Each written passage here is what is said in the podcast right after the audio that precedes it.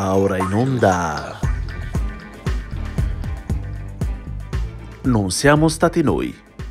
Programma musicale a cura di Arcadio Baracchi e Jacopo Fallani. E benvenuti in una nuova puntata di Non siamo stati noi. Una trasmissione che spiega come niente si crea, nulla si distrugge, ma Tutto si elabora da Mozart e Sonic Youth, a cura in compagnia di Jacopo Fallani e Arcadio Baracchi. Tutte le vibrazioni sono musica. Marzio Benelli. Io le mie seguaci. Dai il tuo seme a tutte noi e noi ti insegneremo tutto quello che sappiamo. Forse potrai distruggere il tabernacolo. Oppure te stesso. distruggere l'eternità. E con un riferimento filmografico che non ha molta attinenza forse con la puntata, se non il fatto che è stato scelto dall'ospite stasera perché questa puntata Non siamo stati noi vede eh, ospite e in un certo senso protagonista Marzio Benelli, sound engineer, patron dello studio M di Calenzano, uno degli studi più noti del panorama italiano e a questo punto anche forse uno dei più longevi. Benvenuto a Marzio. Grazie di avermi invitato, buonasera a tutti. Grazie a te soprattutto di aver accettato il nostro invito. Allora, chiaramente, appunto, come abbiamo detto, ingegnere del suono, produttore, musicista, quindi un- una vita spesa nella musica e nel sound musicale, diciamo così. Eh, chiaramente la prima domanda è come si svolge il tuo percorso, perché immaginiamo che tu non sia nato, diciamo, ingegnere, ingegnere del suono, né tantomeno ehm, proprietario di uno studio di registrazione, quindi da dove viene, diciamo, come nasce il tuo percorso? E nasce da, mm, da una fisarmonica regalata da, da mio padre e mia madre a 5 anni che volevano che suonassi e diventassi un musicista e non sapevano e io odiavo la fisarmonica con tutto il mio cuore perché mi ricordava il liscio e, mm, e non- cioè, la odiavo. Allora quando a un certo punto per, per, insomma eh, vabbè, la morte di mio padre purtroppo io presi questa fisarmonica, la misi su un armadio e dissi io con la musica non c'entro niente. Ma è la fisarmonica che è ancora in studio? Sì, quella rossa. Ok, che è un- quella rossa. Che, che è un 80 bassi ridotta perché eh, ti immagini a 6 anni ero, ero piccolo Eh certo. e, e poi dopo niente a 12 anni mi esplose proprio la voglia di, di, di, di- di suonare, di stare nella musica e, e presi la chitarra di mio fratello che nel frattempo anche lui l'aveva posata perché lui veramente non c'entra nulla con la musica, infatti è un psicoterapeuta, uno Ok. psicologo. Vabbè, insomma, E- bene. Sì, no, è andata, andò benissimo perché poi presi sta chitarra e mio fratello abbandonò e, e mi, suonare- mi, son- insomma, mi sono messo a suonare chitarra fino a- ai miei 30 anni. Poi quando avevo 30 anni non, non fu più possibile ehm, essere solamente musicista ehm, e allora niente, apri- ho aperto lo studio M e poi niente, mi sono messo a produrre, però la- è un po' più complessa la cosa, nel senso a me piaceva suonare e, regi- e sentire e lavorare con la registrazione. E quando eh, andai a registrare su a Milano in uno studio della SAR, mi sembra, sì, SAR, eh, non mi piaceva insomma come registravano, cioè non mi piaceva quello che facevano, come, come registravano io. e allora presi andai in Inghilterra eh, per scoprire veramente come facevano a fare questo, questo bellissimo suono, i vari Led Zeppelin, i vari, i vari Pink Floyd, i vari questi musicisti e lì capii molte cose. Poi eh, sono rientrato in Italia e non contento di dove, però gli americani anche loro non vanno male come, come registrazione. E allora eh, a quei tempi ero fidanzato con una, con una ragazza americana di New York e mi feci il, il- il grande passo, andai eh, a vivere laggiù e ma partì in una maniera strana perché quando mi chiesero tu che cosa sai fare eh, io dissi sono sound engineer e loro mi dissero ok allora faccio a prendere la Coca-Cola insomma per, per sei mesi. So- so- ero a prendere la Coca-Cola poi dopo il passo successivo fu quello di fare il tape operator che è la disgrazia più grossa che possa capitare a un italiano che parla poco inglese. Se mi capitava di registrare un californiano eh, era un casino perché guarda, guarda, ma non si capiva un cazzo di che dicevano e io dovevo entrare e uscire con punch in, punch out, cioè record in e record out e, e se sbagliavo eh, era, insomma, era, un casino, cioè non, si, non, potevi sbagliare. Non so se hai mai sentito la storia del, del fonico degli Steely Dan che ha sbagliato a riutilizzare un nastro, quindi si è, è stato ri, registrato sopra una sessione intera di un pomeriggio, dice l'hanno visto uscire dallo studio mai più rientrare. Ma sì, ma di tragedie, di registrazioni ce, ce ne sono, esatto. oh mamma, delle, delle delle tragedie esatto. Poi avremo modo anche di ritornare appunto fra le differenze fra il mondo analogico e il mondo digitale che ti ha visto mm-hmm. diciamo protagonista in entrambi i casi. Passiamo eh, però sì. al primo brano musicale a questo punto perché è sempre diretto diciamo tua, dalle tue mm. idee. Mm-hmm. Il primo brano che andiamo ad ascoltare è quello che è diventato un classico della musica napoletana, stiamo parlando di Luna Rossa ma nell'interpretazione di Caetano Veloso, album dal vivo del 1999, omaggio a Federico e Giulietta, Caetano Veloso vaca distratamente abbandonata. L'occhi sotto capiella nasconuta.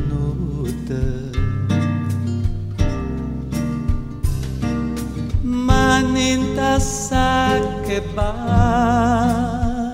right.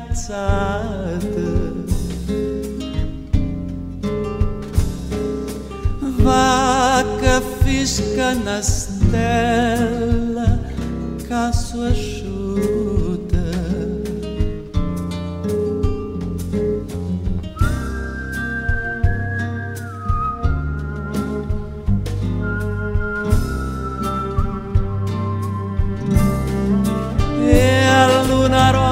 Rossa ma parlete io le domando si aspetta me?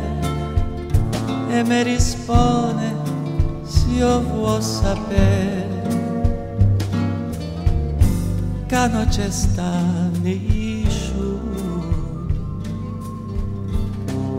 io dico ancora chi aspetta me fuori balcone stanotte tre e preghe sante per me vedere.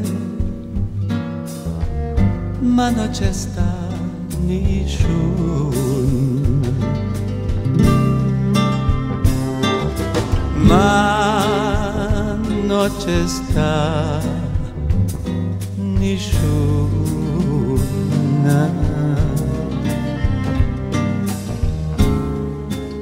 ma non c'è sta nessuna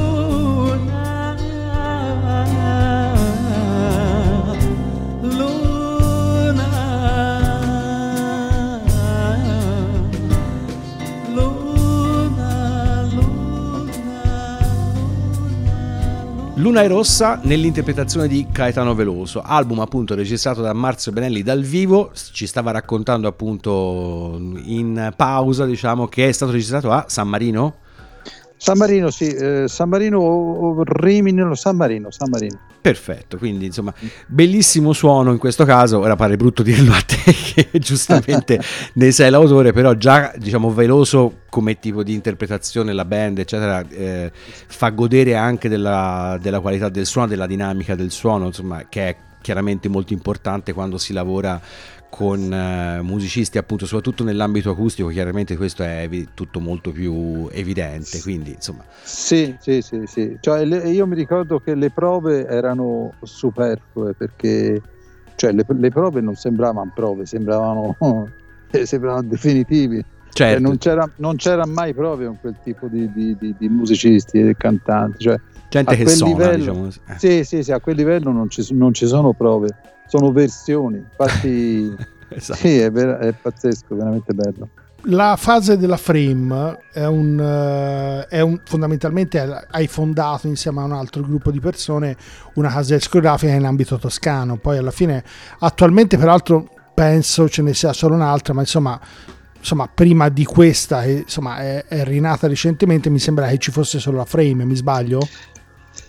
Eh, penso proprio di sì, e tra, la- tra l'altro l'idea della, della frame venne a me perché coinvolsi dopo Paolini, Leo Brauer, Paolini coinvolse Leo Brauer, poi eh, David Bellugi, eccetera, eccetera.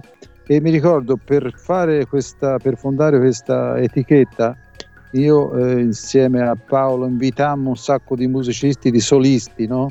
Su al ristorante La Terrazza, sai dove Arcadio a volte Sì, mi, mi trovi, insomma, la- ecco, ehm, su al ristorante della terrazza eravamo una tavolata immensa mh, di, di tutti musicisti, molti solisti, eccetera, eccetera. Io raccontai un po' quello che volevo, che volevo fare, un'etichetta dove tutti potevano eh, registrare il proprio disco e diventare tutti soci, po' alla Steve Jobs, no? che faceva tutti i soci. E, mm, e a un certo punto, sì, tutto bello, tutto bello, tutto bello, tutto bello. eh, da una tavolata fatta in- infinita rimanemmo ma una decina, mi sembra, i primi, i primi quadrofemisti. eh, eravamo eh, di cui eh, sei soci, se non vado errato, e poi il resto erano i, i solisti, insomma. Che- avevano questa possibilità di registrare con, con lo studio M, diciamo con me, e poi avere la, la promozione di, un, di, un, di, un grosso, di una grossa agenzia di Torino che adesso c'ha Jobin, c'ha un sacco di, di musicisti internazionali. comunque la frame come dischi ne ha Mm. fatti insomma parecchi perché poi di album in tutto eh, vedo da Discogs che comunque insomma ne hanno ne avete Mi sembra se- oltre 600 erano i, i dischi, sì. E, e li ho incisi tutti io, cioè li ho incisi tutti io. Ho certo fatto- sì ho- la parte ho tecnica messo, della ho, messo, sì, ho messo i microfoni e poi in genere me ne andavo e poi rientravo per fare il missaggio e l'editing a volte lo facevo io oppure lo facevo fare insomma ad, ad altre persone allievi insomma persone che coinvolgevo e ne ho coinvolte tante. Di questo faremmo sentire eh, il concerto quello per flautino che poi peraltro qui vede insomma protagonista padre e figlio David David Bellugi e Piero Bellugi alla direzione con l'orchestra quella che poi in un secondo momento se non mi sbaglio è stata chiamata Orchestra del Chianti in un disco che vede protagonisti padre e figlio di musiche praticamente per flauto dolce diremmo insomma recorder e fino addirittura a Museo Riccardo Luciani Ora, queste sono tre personalità, peraltro David piuttosto giovane, che sono tutte scomparse recentemente, o perlomeno insomma, non da moltissimo. Sì, sì, sì, purtroppo sì, sono tutte care persone di, di un, di un grosso livello, perché so, si sta parlando di un Davide, di un Piero Bellugi e Luciani, che, che, insomma eh, hanno tenuto alto il valore del- del- della musica in- nella nostra città. Sì, tanto, se- tanto per far capire a chi, insomma, a chi ci ascolta che per esempio insomma, David Bellugi è sicuramente uno dei eh, migliori eh, strumentisti da un punto di vista di flauto dolce a livello italiano che insomma, l'Italia abbia avuto negli ultimi decenni. Il padre è stato un direttore d'orchestra, ha operato tantissimo a livello nazionale e non solo, uno dei primi che ha studiato in America. E Riccardo Luciani, eh, a parte è stato docente a Firenze, compositore, però tutti se lo ricorderanno perché la musica dell'almanacco È vero, è vero. era, era stata un po' sta a lui. Vi facciamo sentire dunque questo concerto con la quadro frame su una registrazione effettuata da Marzio Benelli con eh, David Bellugi al recorder, Piero Bellugi come direttore d'orchestra e l'orchestra del Chianti è il concertino per flautino RV 443.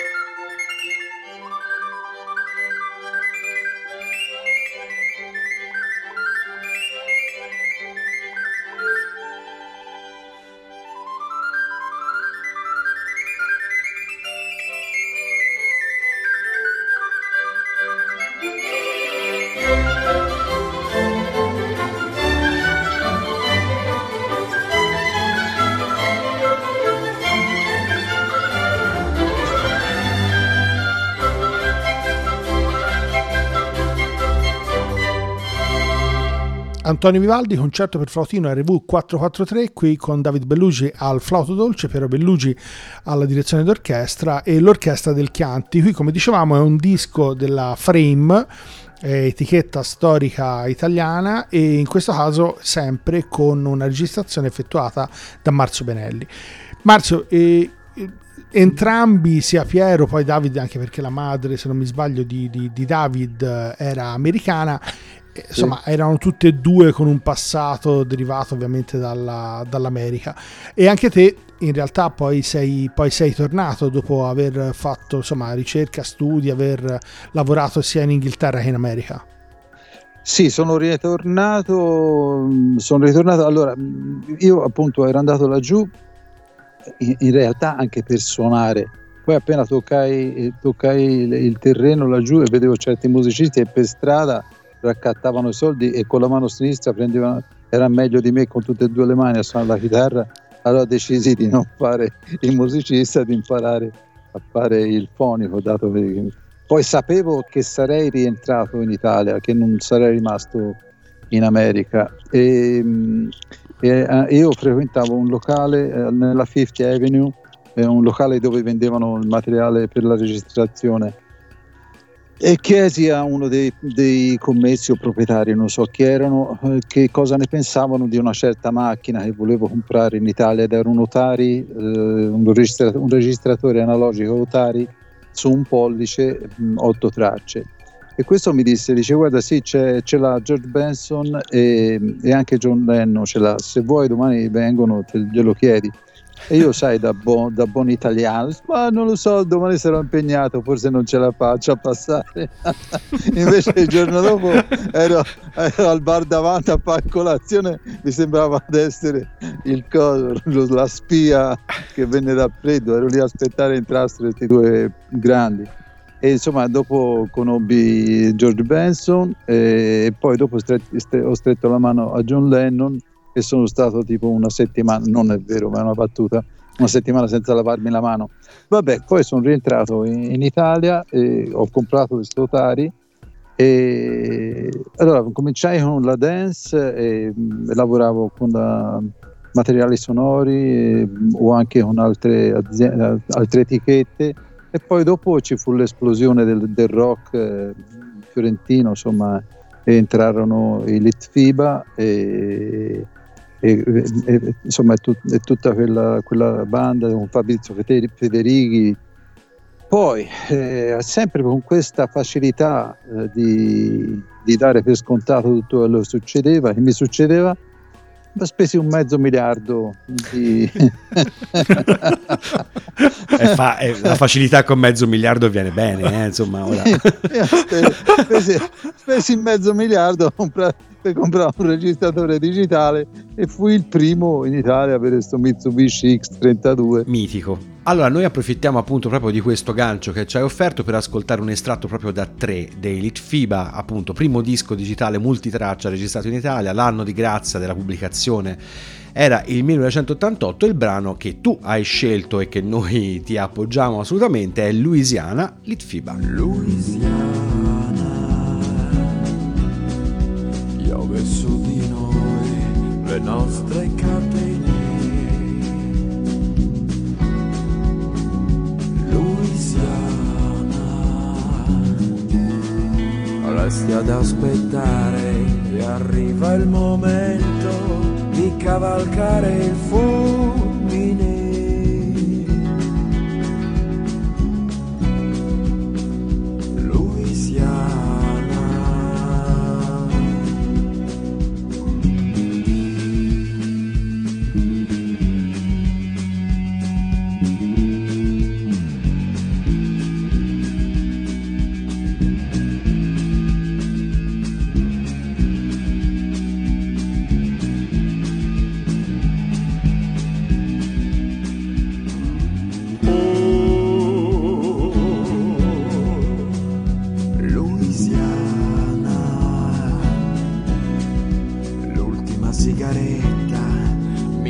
Tabacco, poi il mio trono esploderà. Apritevi finestre, suonate campane, il mostro nero elettrico.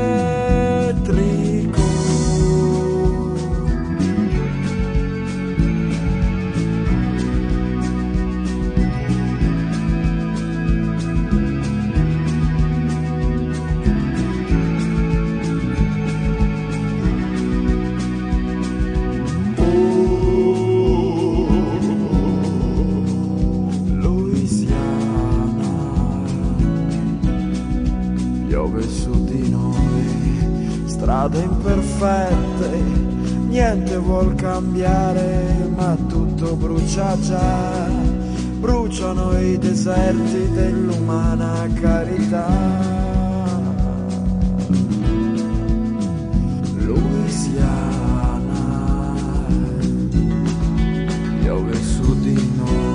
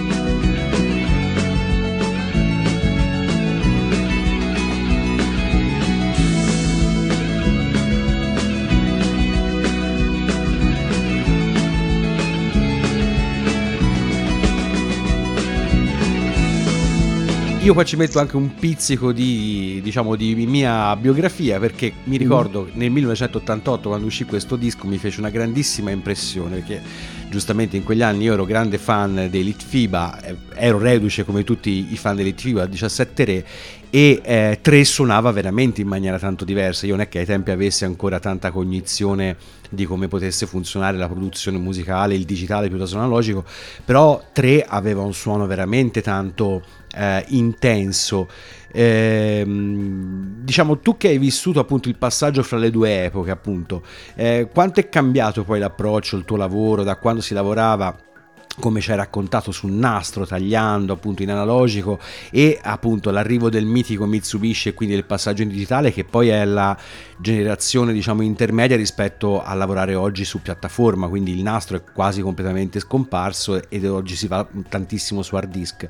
Chi come te appunto ha vissuto tanto della prima epoca e tanto della seconda come ha, uh, come ha vissuto appunto il passaggio Ma guarda, la- la- il digitale, la cosa bella del digitale è che era tutto più semplice, cioè fa conto, la mattina se registrava in analogico dovevi passare il nastro campione, che era un nastro da due pollici, se, se era un 24 su due pollici, e con quel nastro c'erano delle frequenze e, e dovevi tarare la macchina perché se non taravi bene la macchina c'era il soffio del nastro che Mm. girava sulle testine ed era proprio un- quando cominciava a mettere 24 eh, canali o, o due macchine addirittura o due, o due 16 come avevo io avevo anche due otari su 16 su due pollici ognuno eh, 16 piste erano 32 canali e lì cominciava a soffiare se non, se non taravi bene le macchine. Arriva il Mitsubishi digitale te aprivi la mattina aprivi lo studio mettevi un nastro sopra e andavi cioè non c'erano problemi. Tra l'altro la cosa bella che che, che per esempio con il Litviva lo, lo, lo, la sperimentai subito che io non usavo più l'automazione del banco perché registravo su 30 tracce e missavo nella 31esima e nella 32esima traccia, mm. cioè il master mi veniva nella 31 e nella 32 e quando mi chiedevano alla fine della, de, de, de, magari anche un mese dopo, mi dicevano Marzio ascolta non ci siamo dimenticati di fare la base perché deve cantare dal vivo eccetera eccetera. Bastava prendere la 31 e la 32 e mettere la voce che era magari so, tipo nella, nella pista 12 prendevi la, la, il, il, canale della voce la mettevi in controfase e, e ripassavi la, la, voce in controfase e il master in 31 e 32 e usciva fuori la base Vabbè, bellissimo, è bellissimo. Io sto godendo come il maiale alla greppia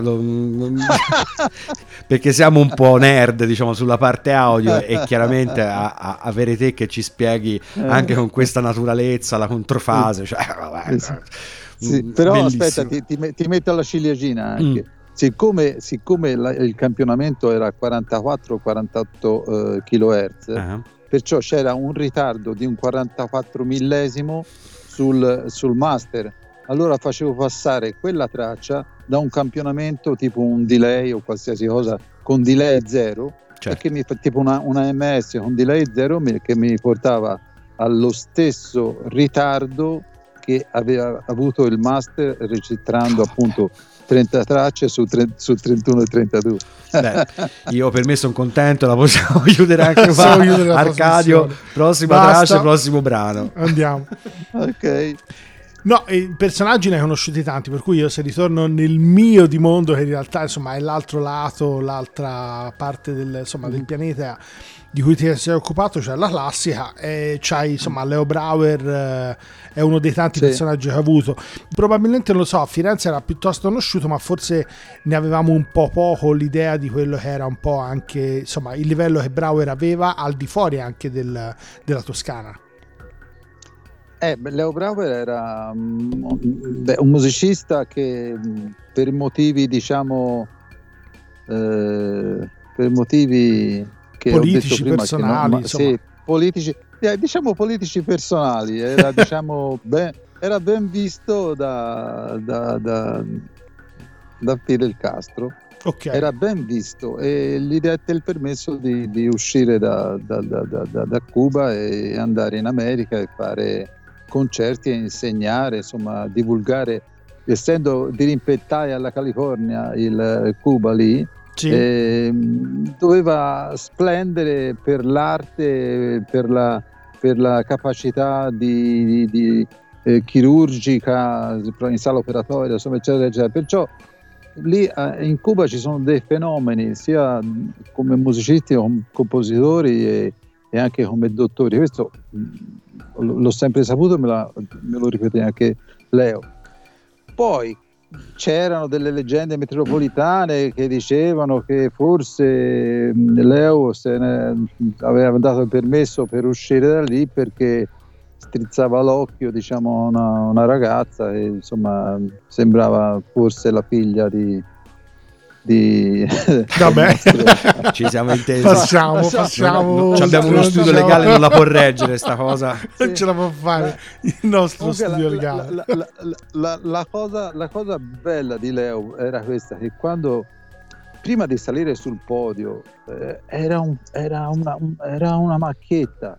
Cioè cioè, io mi domandavo ma come fa questa, questa macchietta a salire sul podio e a dirigere 60 persone controllarle, so, voglio dire, e dicevo, boh, insomma, lui parte con questa registrazione, cioè io con la registrazione parte con questa direzione e, era, e, e l'orchestra erano tutti intonatissimi, cioè proprio una cosa... Facciamo sentire un pezzo, in realtà poi è una composizione di, di Brauer Eh, però è sempre qui eh, quadro frame, l'abbiamo ritrovata registrata con la chitarra di Victor Pellegrini che però suona questo omaggio a Piazzolla di Leo Brauer. Ah, bellissimo.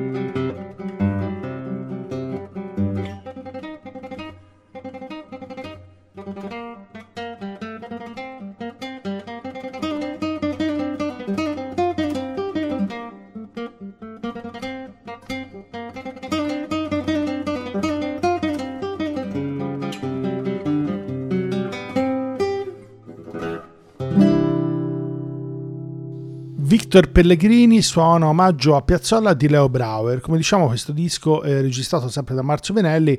Ecco, la cosa di cui forse non abbiamo parlato sono stati un po' gli ambienti. Ora, lo Studio M è il tuo studio tecnicamente impostato. eh, proprio ovviamente per permettere tutta una serie di registrazioni tecniche, però insomma te spesso e volentieri sei andato ovviamente all'esterno a registrare e sicuramente conosci tantissimi ambienti che hanno anche come dire, dei vantaggi da un punto di vista tecnico. Sì, allora lo studio M è prettamente uno studio da rock e, e- e dance. E diciamo anche jazz, perché poi alla fin fine c'è stato anche Paul Motion, batterista di Bill Evans, un Lovano e altri insomma, musicisti, però ecco è un sor- è sordo e è asciutto, mentre per registrare la classica preferivo chiese e c'era una chiesa, c'è una chiesa che, che era stata trattata, cioè nel senso che non aveva quel reverbero di, di 20, 20 secondi, ma era piuttosto, piuttosto valido sia per i musicisti sia per, per registrare, cioè, sia per, per i fonici che registravano. Infatti, a parte il fonico ero io e basta, ma insomma sia per i musicisti che per me era, era veramente valida e questa è la, la chiesa di Greve in Chianti. E saltiamo un po' di palo in frasca perché tu sei stato così eh, gentile da farci avere un inedito e appunto un inedito realizzato non con l'ultimo dei venuti ma appunto con Ginger Baker che per chi eh, Mm. se lo fosse scordato ma non credo, grandissimo batterista e parte di un trio così, eh, anche questo di poca importanza chiamato Cream insieme a due personaggi come Eric Clapton e Jack Bruce. Ginger Baker ha avuto in realtà una quantità di collaborazioni anche molto distanti eh, dall'hard rock col quale appunto uno tende Mm. magari a identificare la sua fase con i Cream. La collaborazione eh, con te come nasce? Sotto quali segno eh, artistico, influenza, chi più ne ha più ne metta? Perché è un, è un brano anche particolare, diciamo, se uno pensa appunto al Ginger Baker dei Cream. Sì, ma no, niente, succede che io eh, non so per quale motivo prendo l'auto e vado verso le croci di, di Calenzano. Mi, di- mi dirai, ma che c'entra le croci di Calenzano Con Ginger Baker? Eh, eh, succede questo, che io per, per strada vedo uno che mi... Dio, caspita, quello lì assomiglia tutto a Ginger Baker, no? Così. E poi vedo che questo tipo fa l'autostop nel senso contrario a, a- a dove, a dove, dove è, so, nel senso Inglese Poi- fino alla fine, proprio stava Eh, sul eh, lato capi- sbagliato ca- dell'autostop.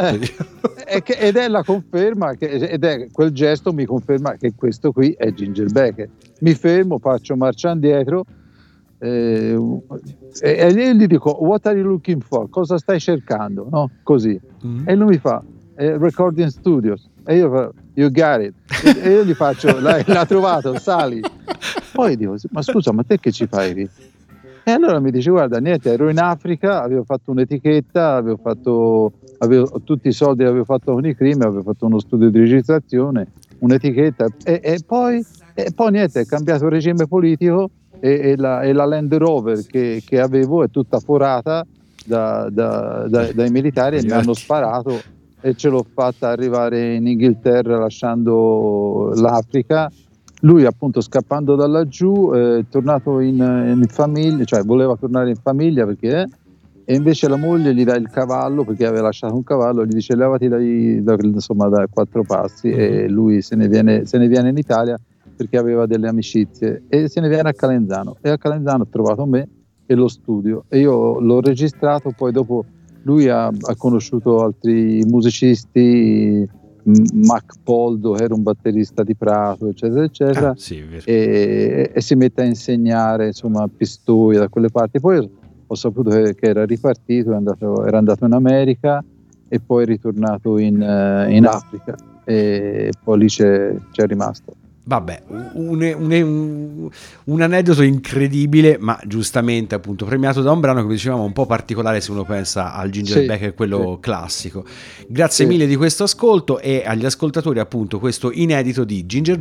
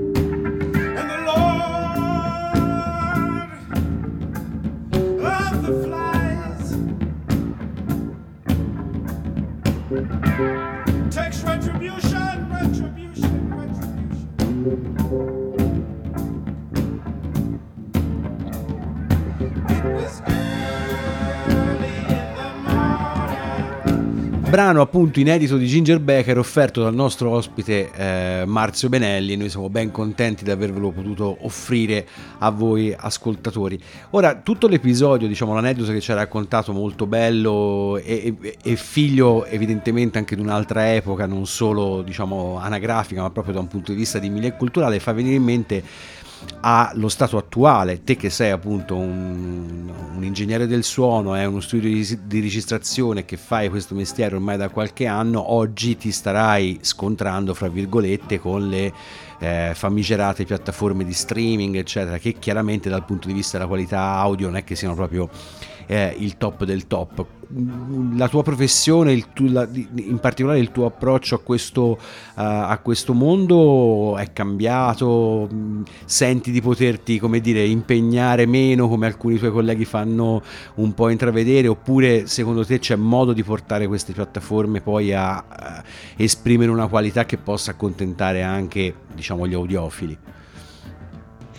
Eh, questa è una bella, una bella domanda perché, eh, perché o uno si fa il liquid, cioè nel senso, Mm, esatto. no, eh, cioè nel senso uno si fa il download a 96 kHz 24 bit oppure si poppa il YouTube e si poppa il meno 4 dB che bisogna stare se, per i master con il loops Il famoso eh, Lufs, il loops, esatto. sì, a- sì, a incubo anche 12 del nostro Federico, il Lufs. eh, eh, sì, infatti. Certo. Però proprio oggi c'era, un, c'era Bob Clermont, non so se, lo, se Certo. ti viene... Sì, sì, sì. Ah, ok.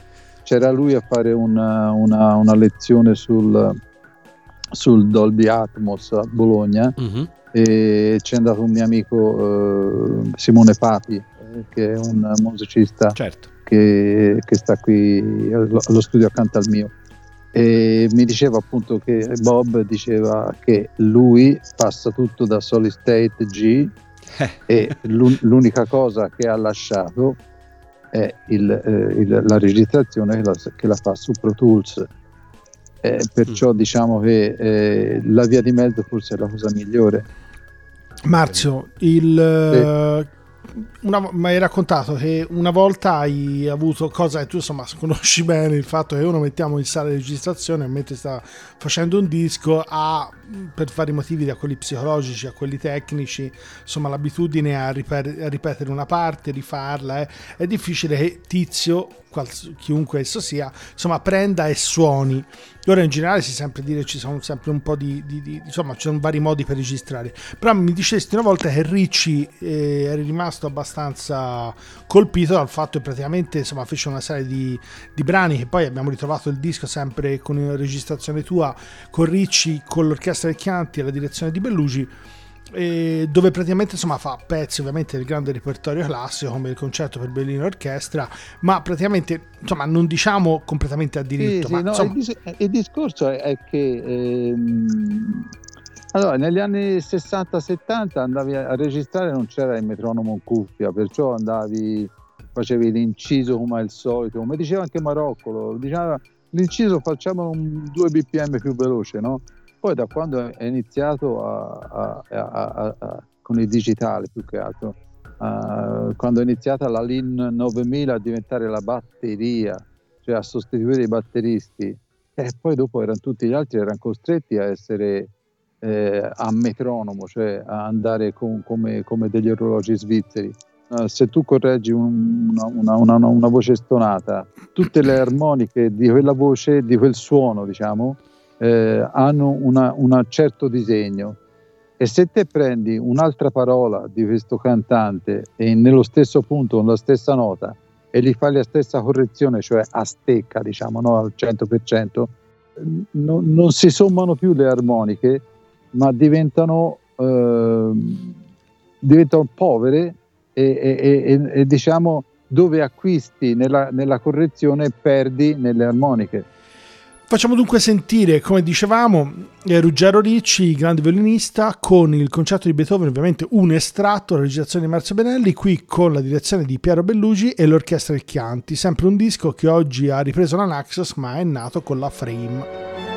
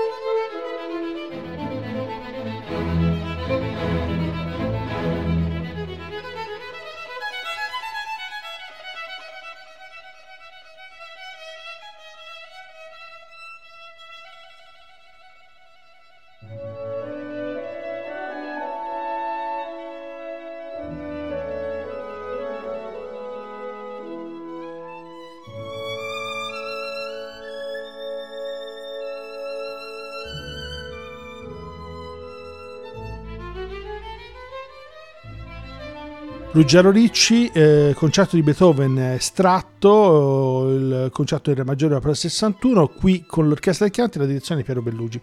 Come ci diceva Marzio, eh, insomma, Ricci insomma, è un violinista di quelli che insomma, da un punto di vista anche tecnico e di rapporto con lo strumento non era sicuramente intimorito dal microfono, ma anzi probabilmente questo, l'idea insomma, della registrazione probabilmente in alcuni casi amplifica insomma, l'atteggiamento del musicista e lo, lo rende forse addirittura più spavaldo in alcuni momenti. A differenza di tanti che vogliono sentire la registrazione, poi fare un'altra prova, cambiare la posizione del microfono, cioè, ehm, io misi un, un, un, C12, mi sembra un HPC valvolare bellissimo, tra l'altro per il, quel suono che faceva il suo il suo violino, che tra l'altro aveva una guardia del corpo che era, era più alta di me, io sono quasi 1,90 m, e aveva uno Stradivari che non usò, ma usò un, un, um, un del Gesù, come si chiama? Guarnieri, Guarnieri del Gesù. Gesù. Eh sì, un guarniere, Giuseppe Guarnieri del Gesù. È un, è un bello Eh, strumento B, eh, nel senso. Sì, no, no, ma infatti lui lo usava come, come, come A perché gli Ecco. faceva più del. eh, Cioè, e poi non so se. Perché dopo tirò fuori anche l'altro, anche il, ehm, lo Stradivari. Però ehm, lui, eh, cioè, da quello che ho capito, preferiva quello lì.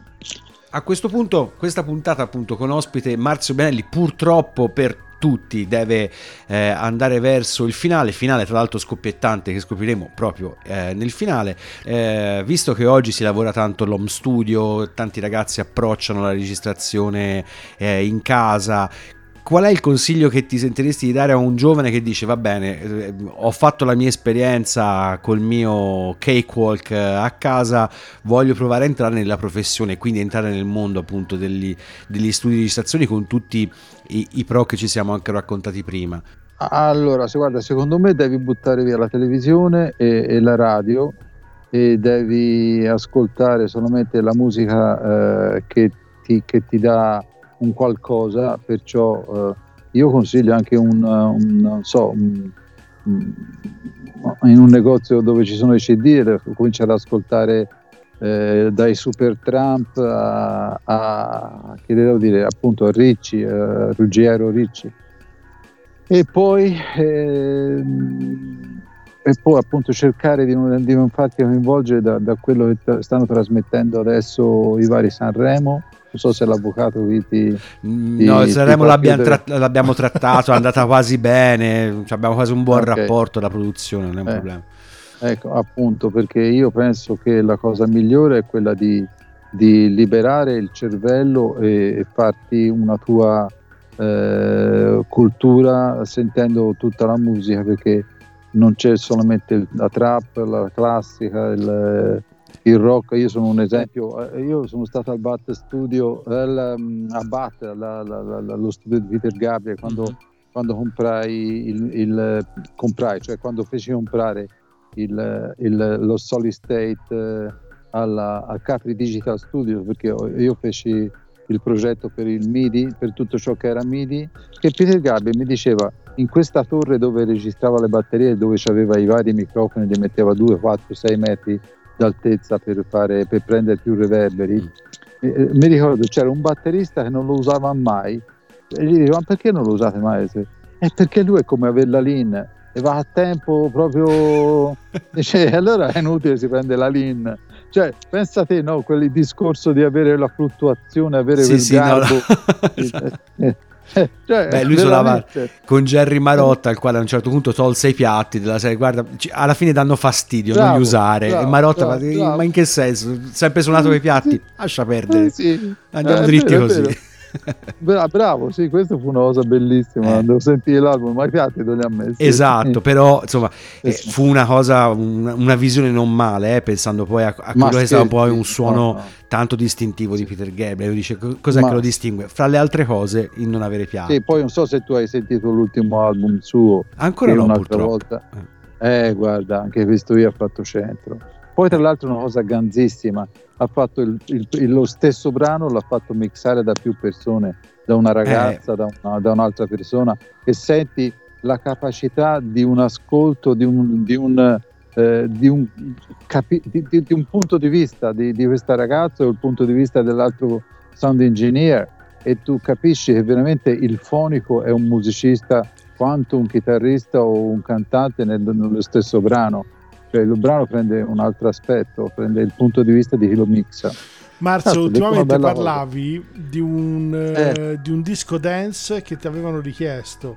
È una parentesi Ah. di, di cui poi alla fine abbiamo accennato, ma non abbiamo mai parlato della dance. Esatto. Eh, eh, sì, tra l'altro la destra è quella che mi ha salvato perché prima de- dell'IPIBA, de- de- de- di tutta la- quella ehm, pausa che non è mai finita poi alla fine perché poi anche ora sto facendo delle produzioni pop e rock, ho fatto questo Gianni Salamone che ha fatto il concerto il 22 ultimo aprile eh, alla, alla- alla- alla, mm, Florida di, di Firenze.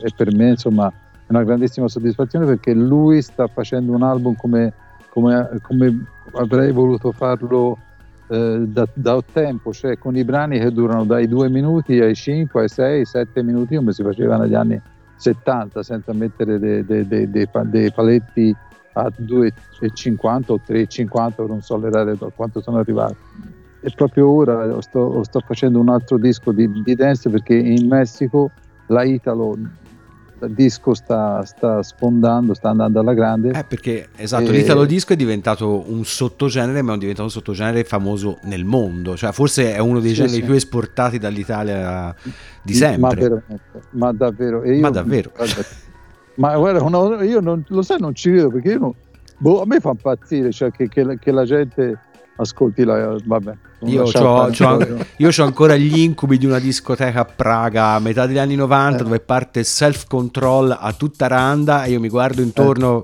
per capire se era una gag e invece no, la gente è fogatissima. Che devo fare? Eh, No, va bene, Eh. eh, nel senso. sì, sì, cioè, va bene. cioè. Però la cosa buffa, no? Io sono partito per fare jazz, alla fine, fine ho fatto tutta la storia dei jazz. Quindi chiudiamo questa puntata ospita appunto Marzio Melli con Gina and the Flexis, proprio direttamente dagli anni 80, 1984. Il brano è I, Won't Believe, I Wanna Believe, scusate. Arcadio, Salutiamo Marzo e lo ringraziamo tantissimo per la, per la sua presenza. Bene, io vi ringrazio e, e vi dirò dopo un all you can eat che ho fatto stasera a cena, io credo di andare invece di andare a letto faccio il giro di Calenzano a piedi. perfetto. Bene, per questa puntata di Non siamo stati noi è tutto. Vi salutano Jacopo Fallani e, Arcadio Baracchi e ricordate che se quello che avete ascoltato questa volta vi fosse sembrato particolarmente strano, è tutta colpa di Marzio Benelli. esatto. Buonanotte ragazzi.